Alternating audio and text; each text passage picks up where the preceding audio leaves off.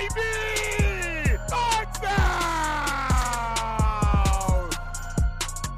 What's up, guys? Welcome into the OBR Film Breakdown. This is your Tuesday show, a little later delivery than normal. I'm trying to record this on a morning instead of in the evening, get a little more sleep. Hopefully that helps um, my production throughout a day. So sorry the delivery is not in your inbox this morning. I'll get back to the grind on that tomorrow for you. But today we're going to talk about the moving target uh, look ahead. It's it's a lot. There's a running back two situation here that I do think does have merit in discussion of what is best. The Browns obviously have a very stacked running back room. We talked about Nick Chubb yesterday. We uh, in our 2022 preview series, obviously that we're doing here, trying to get you ready position by position for this upcoming season. Uh, but we also are going to talk about some of the other guys in tomorrow's episode. That's you know Jerome Ford, Demetric Felton, and then looking at some of the other camp bodies that will be in and whether they have any potential value down the line. But we're kind of trying to look at this from an interesting perspective of the Browns have potentially here, if you include Demetric Felton, five running backs that are very rosterable players. That's not even including a fullback. So they continue to keep Kareem Hunt around uh, in the last year of his deal. Now, Kareem has been publicly trying to push for another deal, as he should. Uh, any player who wants to be near their hometown and and really like the the roster situation in a, in a city are going to do that. But they also decided to tender and then sign um, not the tender, but a different contract for for D'Ernest Johnson, keeping him around on top of the fourth round pick Jerome Ford, on top of Felton the pick the year before. It is congested. So the question is, what are the Browns going to do with their second running back? We're looking at this thing from a couple different angles. What if they keep all of them? And then what if they were to want to move from one of them, whether that's via trade or some alternative outcome? I don't think they would cut them uh, either Kareem or D'Ernest. They would they would ride this year, knowing that they're probably going to have to run the football a ton. I think that's going to be an outcome, and you want to have as many bodies as possible. By no further evidence than what we saw last year when the Browns were forced to start D'Ernest Johnson solo in some of these games because both Nick and Kareem were dinged up to the point that they couldn't go. We have eliminated, it feels like, the potential for a COVID game or something along those lines. We won't see those issues, hopefully, fingers crossed here as we sit in June. We won't see those issues that add an added element to the the traditional injured stuff. So uh, we'll see what shakes out there. But both Nick and Kareem have missed time the past few years, so it's noteworthy that D'Ernest Johnson sticks around. Jerome Ford. We'll see how many they keep on the roster. It looks like five running backs is less. If you include a fullback, is less uh, unusual than in years past. They obviously are going to probably only keep three tight ends this year, which is a change because we know how Kevin Stefanski loves tight ends but obviously we know of only two guys who are locks to make the roster and David Njoku and Harrison Bryant. We'll see how that shakes out. But nonetheless, the running back situation is what we're focusing on here. We're going to talk with Jack Duffin here in just a little bit. We're going to focus on their contracts at that point. Going to focus on his article that tries to break this down and what he would do. But we should talk about the players first. So we know Kareem Hunt is now five years into his NFL career. He's dealt with two years in Cleveland where he's had shortened seasons 2019 due to the suspension, 2021 due to the injury to the calf that he sustained. So he's only had one full season of opportunity in Cleveland in 2020. But a reminder that in 2017 he was the NFL's rushing leader, had a great season. 2018 before it was ended early because of his situation. He had 824 yards, seven touchdowns, was among one of the better runners in the league at an 80.1 2017 rushing grade had an 84.1 2018 rushing grade. He has not been able to get that rushing grade back to the KC standards in Cleveland averaging 70, 74, and 74 over those three years. But again, I think largely due to the schemes at which they run. I think he's a better gap runner, and the Browns don't run a ton of gap scheme stuff, and the types of gap scheme runs are different in Cleveland than they are in KC. He ran a lot of inside zone stuff in Kansas City. They don't run, Cleveland doesn't run a ton of inside zone stuff, more duo uh, I think duo based and some some basic big on big concepts in the zone stuff when it's not outside zone, and obviously was asked to run more outside zone than inside zone in Cleveland, which is a different running approach for him. But he's still been a pretty good runner. He had 198 attempts in 2020 where he ran for 841 and six touchdowns. Last year, 78 attempts, 386 yards five touchdowns his best yards per attempt. We talked about a disappointing outcome on yesterday's Nick Chubb uh, uh, episode was him getting below five yards per attempt. Kareem pushed to 4.9 last year, so a better number as a backup. He had 35 missed tackles forced in 2020. He had 21 missed tackles forced last year, and um, only 78 attempts, 198 attempts the year before in 2020. So that gives you a little bit of an idea. He had one elite game grade. That was his 90.6 grade again against Chicago week three. He was phenomenal in that game. He had 10 attempts, 81 yards, a touchdown. Had a great rushing yards over expected game where he made several people on key runs miss in the backfield. Also had a pass game opportunity that was missed that would have been a really big play. That was his best game by far. He had Minnesota, the Chargers game, and the Kansas City game where he played above the 70, uh, I would say the quality game grade mark. But, you know, Arizona, the game he got hurt, and then he only came back week 12 and week 14 for the Baltimore games before missing more time. So a very short season for Kareem. We'll talk about him in just a second in terms of our categories.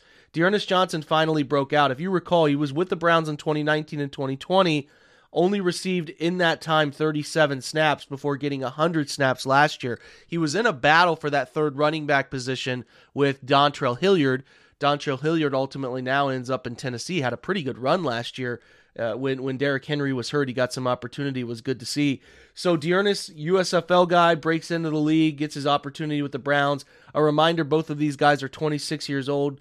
You don't think D'Ernest would be that old, but again, you know, had to go the circocious path to find his way into the NFL and sustainability. But boy, did he break out last year with the 5.3 yards per attempt. His rush yards over expected number was extremely good. In those 100 attempts, an 81.4 offensive grade and a, an elite 90.6 run grade, where he forced 26 missed tackles in 100 attempts. He had 16 runs of 10 plus yards, really running almost a 60 40 gap to zone scheme layover. He had 24 first down rushes, which is all really good, and then six runs of 15 plus yards, which is another fantastic mark with 99.1 elusiveness grade. Now, obviously, we're going to talk with Jack Duffin about the receiving stuff coming up soon, where Kareem is clearly more comfortable than both D'Ernest and Nick Chubb, but I have my reasoning for not loving either of those things uh, for for running backs in terms of receiving and and the comfortability in receiving. I'd rather have somebody else do it, but nonetheless, you're looking at two really good players here, right? D'Ernest Johnson, what does he do best? He makes people miss. He has a way of, he's not a bursty runner uh, in terms of like run away from you speed. I should say it this way he is a, a different type of runner. He is a get to his top speed fast, but he can put his foot in the ground really well and make people miss who take almost uh, trying to to really have a feel for his line of direction and using his momentum against other people. He makes people miss at an unexpected clip for me, which is really great. Has great cutback ability uh, in terms of seeing that I need to put the outside foot in the ground and get back up field. Really like that about his game. He can run from a variety of locations, shotgun, pistol, under center. I did like everything I saw from him last year. There's really not a ton to pick apart there. He has to improve as a complete back. Pass blocking for me, being able to effectively run screen game, because that's about the only area I love my running backs getting uh, pass catches. Screen game for D'Ernest needs to get better. I think that would be a fantastic outcome for him, picking up on those two other elements because the run game stuff he fits so well. He's got the oily hips, he's got the ability to stop and start. He's not again not a breakaway runner when he gets past people and into the to the third level against DBs, but he can do enough stuff effectively at the first two levels to be, if he is the second running back, a really effective second running back. So a good, great, bad outcome for him. I mean, a bad outcome for, for him would be he's on the roster and he doesn't play much. Like 2020, for example, he's on the roster making the money he's making. He only had 33 attempts for 166 yards. That just wouldn't be worth it. That's a bad outcome, not because he's a bad player or performing badly, but to me, he just doesn't end up doing anything because he doesn't get the opportunity. A good outcome would he be pushes closer to the 534 yard mark like he had last year, up above five yards per carry. A great outcome would be that, hey, unfortunately he's forced to play, but in that forced to play outcome, he gets on the field a ton. He gets close to 200 carries. He pushes well north of 1,000 yards, and he gets close to the 10 touchdown mark. I think if he got the lion's share of carries for an organization, he could do something like that. I don't think that opportunity sits in Cleveland, thus why we think that he could be a potential trade candidate as we get into camp. But for D'Ernest, an, a really great outcome for him, and in Cleveland too, would be that outcome I laid out if he was forced to play, but also if he yields some sort of trade that gets the Browns another pick in the 2023 draft. That would be a nice outcome for both D'Ernest if he gets to go to a place that gives him great opportunity, a clear path, because his path is not clear. He could get opportunity in Cleveland, but the path is not clear, and it probably relies on somebody we don't want to get hurt getting hurt.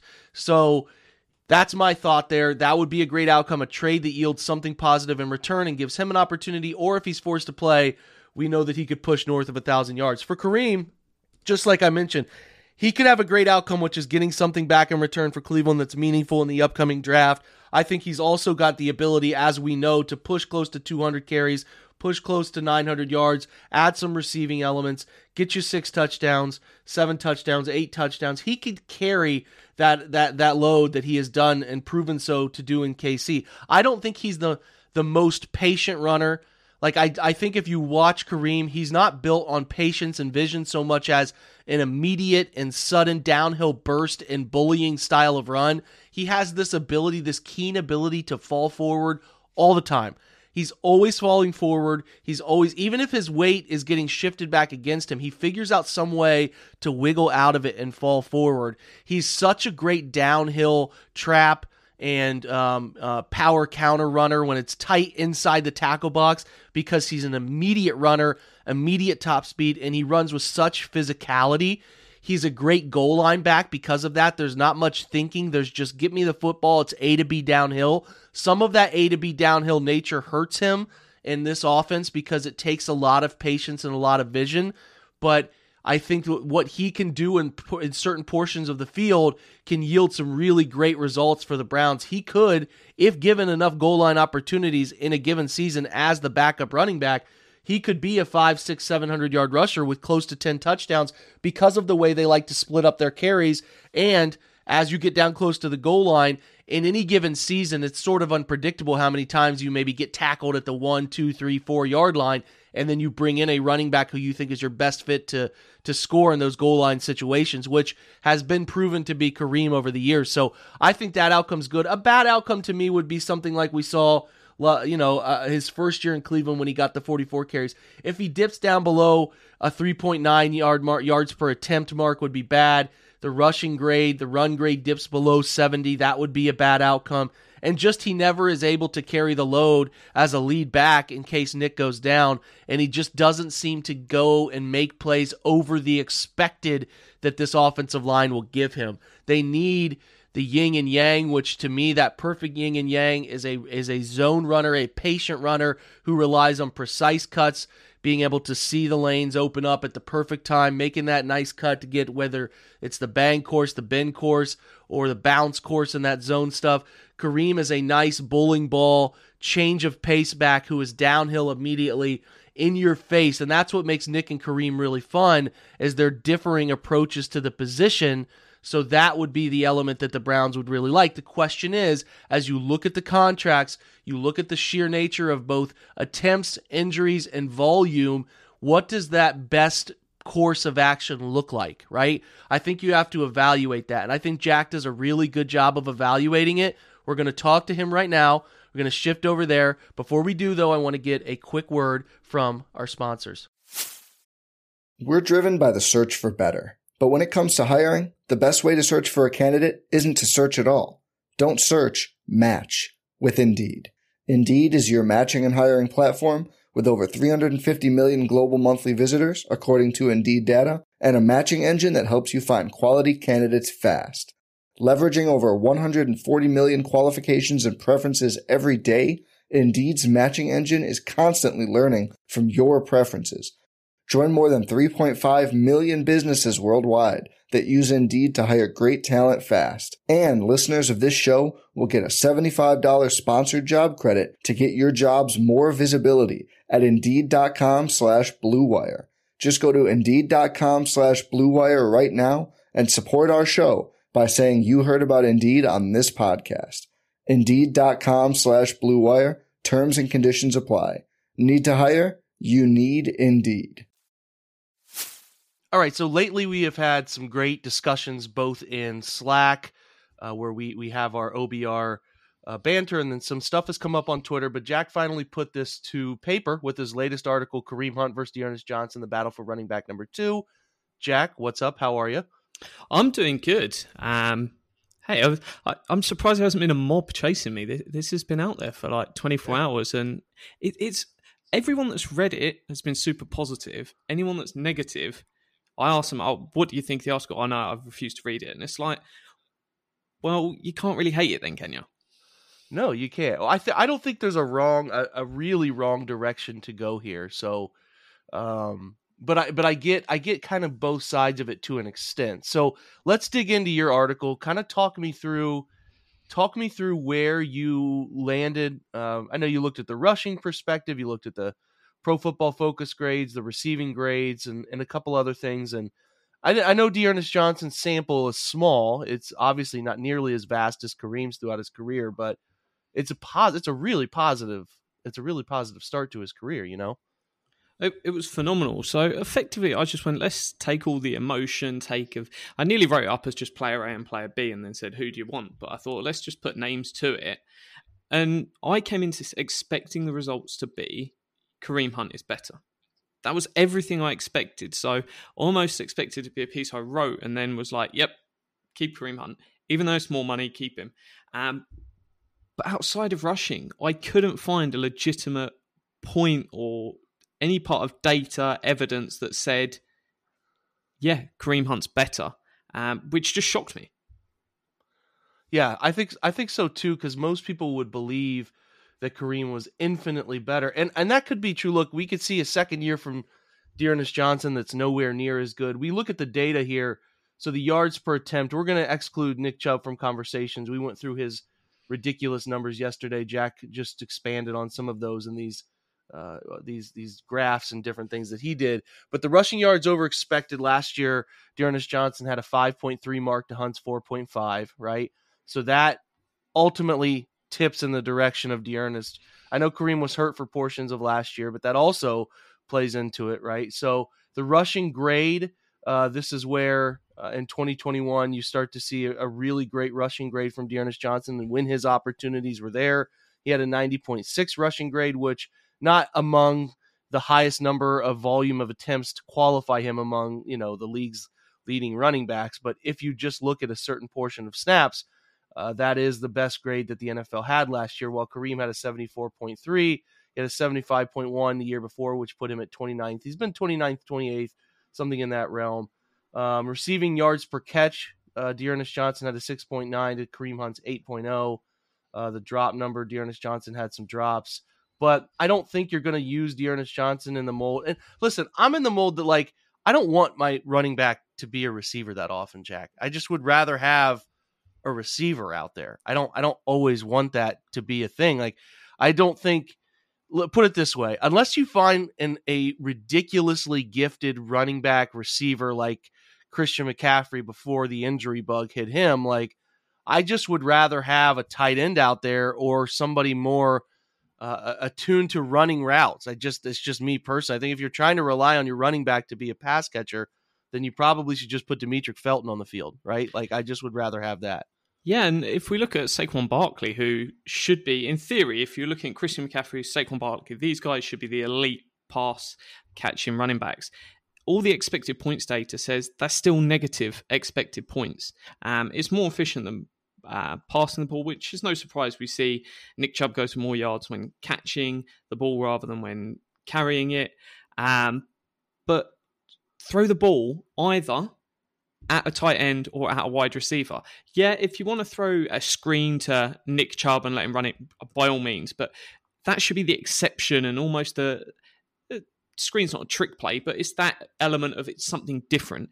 I don't want my running back taking catches. And if D'Ernest Johnson stays, I don't ever want to see him get a target ever again. And I'm more than happy with that. Pass the ball yeah. to these wide receivers.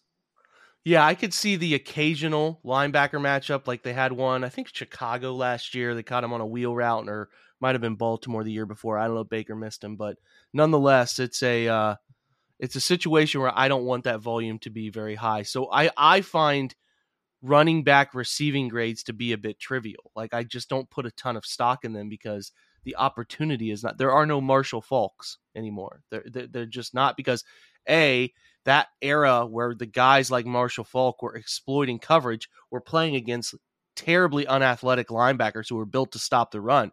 You don't have that advantage anymore, Jack. That is not a thing. You look at linebackers across the league, they're increasing in athletic ability and less of them are on the field, right? Which means more DBs are on the field. What do DBs like to do? Oh, cover un- not unathletic, but cover uncomfortable route running running backs. That's what they like to cover because that's an easy cover. So I don't like to to put too much stock in receiving grade.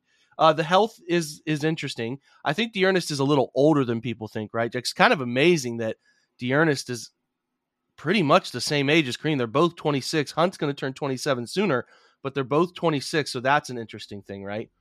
And talk yeah. about their contract too. We should we should dig into that a little bit. Yeah, and uh, just on the health, it's one that I, I hold that concern of he missed nine games last year, Kareem Hunt, and I don't think he misses nine this year. But I think you're talking four minimum, if not high of five. I think that just naturally comes with issues, and he's played three thousand snaps in college and the pros versus D'Ernest 1,500. So that that is a factor that I think people are like, oh, Kareem Hunt's better. Yeah, but you're going to lose him for basically quarter of the season. Are you ready for that? With you're asking them four to step up and be the running back potentially week one or two if Kareem Hunt goes down really early. But in terms of contracts, you're paying Hunt's contract in total this year is 6.25 million. And then D'Ernest Johnson on the other side is 1.2 million. And that's tiny um, in comparison. There is incentives that could double D'Ernest Johnson's contract, but even at double, it, it's not even coming close to what half of Kareem Hunt is. And my argument with this when looking at the running back is this is Nick Chubb's backup. Why am I why are fans so actively wanting to take Nick Chubb off the field to put another running back out there? Because it's not like the money's going to a starting defensive tackle at six million, a wide receiver two, um, whatever position where you want a starter. We're talking about this this guy potentially playing a third of snaps. And that is a lot of money to pay for a guy that you ideally want out there ju- only ever when Nick Chubb goes, yeah, I, I just need a quick breather, which is perfectly fine. You get that at the position. This isn't a position where you want Jadeveon Clowney to be the Robin to Myles Garrett's Batman. Yeah, I, I could I could definitely see that, and that six million rollover could be really nice to cover some void year stuff that they have out there. Let me ask you this: it's it's pretty obvious that there there there there's a baseline to the plan. The baseline to the plan is we just keep all of them. Will it bother you if they keep all of them? I mean, we we won't know if it gets public, Jack, in terms of like whether trades were actually being manifested for either of these guys, Kareem or D'Ernest. Because I've made the point that if a team wanted to pay up for, they would come and pay up for Kareem, and maybe the smart team wouldn't pay up because they're taking on more money and they're taking, and they're probably giving up a higher pick while D'Ernest Johnson seems to be a pretty capable player who can be had for a cheaper contract and a cheaper draft pick in theory, I think Kareem Hunt is a very nice football player who has a lot of Cleveland nostalgia in terms of like uh, you know, not not nostalgia, but just just uh his his connection to the home city has has helped his stock as he's gone public kind of pushing for his next contract. If they don't trade any of these guys, do you think there is enough like Will it all? Will it just be a waste of money, or do you think they're going to find enough work for these guys? It's, they found enough work last year, but it's it's it's tough. You don't see many teams get to their third running back all too often. You know. Yeah, they found the work because Nick Chubb missed a tiny bit of time rotating in and out, and then Kareem Hunt missed half a season, um, and that's why they sort of found the time. And you don't want to go in with that plan. And I, I don't see a route where Nick Chubb is on the twenty, not Nick Chubb, Kareem Hunt is on the 2023 roster because he's probably going to be looking at about seven and a half mil in free agency next year.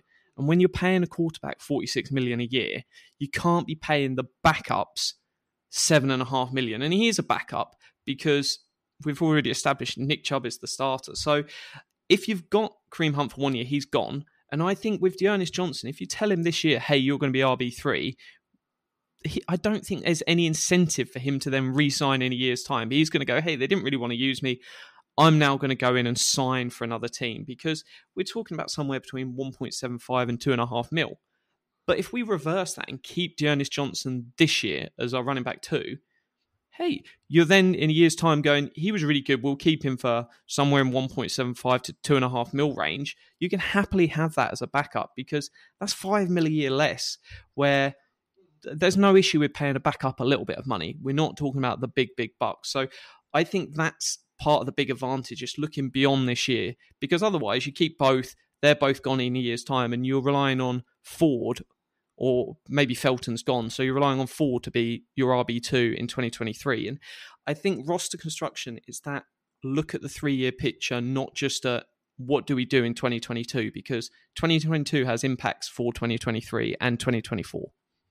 Couldn't agree more. Well said, Jack. Hey, man, I appreciate your time on a quick a quick notice this morning. Go uh, uh first of all, you have to be an OBR subscriber to read almost all of Jack's work, which is the way we love it. So if you're if you're a subscriber, uh, you you should definitely check out the Kareem Hunt versus D'Ernest Johnson battle for running back two situation uh, that he wrote about. And then if you're not a subscriber, this is the type of content you get uh, pretty much on a weekly basis from Jack as we continue to look forward at what this thing is going to look like this year and beyond with his GM chair series, which is great stuff. Jack, we appreciate your time, man. Thanks so much. And yeah, the GM series, most people are writing about the 2022 roster.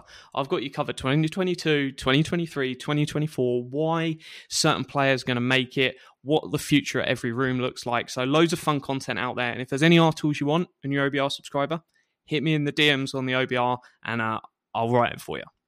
There we go. Appreciate you, Jack. Okay, so as we close, I just kind of want to remind you I'm I'm very understanding that D'Ernest Johnson's sample size is not large here. He could have a really big regression from last year where his season's not anywhere near good in the underlying rushing yards over expected metric and all that. I totally get it. It could happen. The Browns are weighing that risk. I think they just wanted to put themselves in a position of power here where they didn't let a talented player like D'Ernest walk. They could also have a couple trade pieces come training camp if a running back goes down or a team wants to bolster their their running back room. It's all there. I get it. I don't I don't I don't expect the Browns to move on from Kareem Hunt, but I could totally see it. And Jack lays out a good rationale for why they could potentially move on from Kareem. I like the tandem. I think there's a lot there. I also see Jerome Ford, and we're going to talk more about him tomorrow and think he's going to be an answer down the line. I'm fine with whatever they do. I think they can make a great trade for Kareem. They can make a great trade and get something back for D'Ernest, and he could help another team. And then I think they have Ford who's ready to go as well as a rookie because rookies typically are ready to get out on the field as a running back to, to make sure to uh, use up players at the at the peak part of their athleticism, and, and you don't want to just have a rookie sitting uh, at the running back position and getting older. That's just not a wise thing to do. So I think the Browns are prepared for a bunch of different outcomes here. But if the outcome is ultimately that all of them are in Cleveland, I think you can find a path to using them, finding merit, and it's nice to have an insurance policy. So they're in a really good spot here. This is not a bad spot. It's just a it's an interesting discussion spot that has a lot of different twists and turns. I'm not sure it has a totally wrong answer. I can see why you love Kareem Hunt if you love Kareem Hunt. I can see why you prefer to move on from Kareem Hunt because you see an opportunity for a really good player to get a chance at a much cheaper rate behind him. And I also, as Jack said, don't want to push Nick Chubb off the field at any point in time because he's so gifted, but because you feel like you have to play other players to justify either the money or the talent or whatever. So it's interesting. It's fascinating. It's one of the few positions the Browns are operating from an overwhelming talent at the position that could yield something in return that's positive, but also might just be a group that they say, hey, screw it. We're going to lean on these guys because of the quarterback situation like crazy and try to get the most out of our run game and these guys, whether run game or some interesting sneaky pass game stuff too, that maybe is just a part of a groundwork for getting through a suspension for Deshaun Watson and winning enough football games to stay relevant. So we'll see. It's an interesting position group. We'll have more on that position group tomorrow with Jerome Ford and looking at the rest of the bodies on the roster. It'll be a little quicker pod because there's not quite as much to talk about there, but we will dig in to the film of Jerome Ford and talk about that player at a lot more in-depth pace because I don't think we have a great feel for him yet as a collective Browns discussion who is this guy? What can he provide? And is he a reason the Browns don't mind moving on from one of these two guys as the second running back and third running back? because Ford can slide into that third back, and we want to get him on the field. So we'll see what it looks like. And also, we'll talk Johnny Stanton, the fullback position, that evolving situation, where it's potentially going, and obviously going to talk about the rest of the camp bodies at the position as well because there are a few guys out there. So appreciate you guys checking out this episode today. If you have any questions on this running back two battle, check us out at the OBR. More than willing to answer your questions and go through some of our thought process. Thanks for checking out today's episode, guys. Have a great Tuesday and go Browns.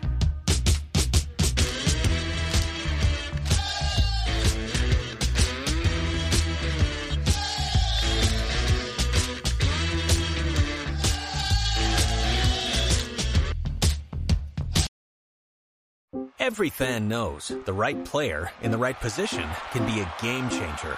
Put LifeLock between your identity and identity thieves to monitor and alert you to threats you could miss. Plus, with a U.S.-based restoration specialist on your team, you won't have to face drained accounts, fraudulent loans, or other losses from identity theft alone. All backed by the LifeLock Million Dollar Protection Package. Change the game on identity theft. Save up to 25% your first year at LifeLock.com slash aware.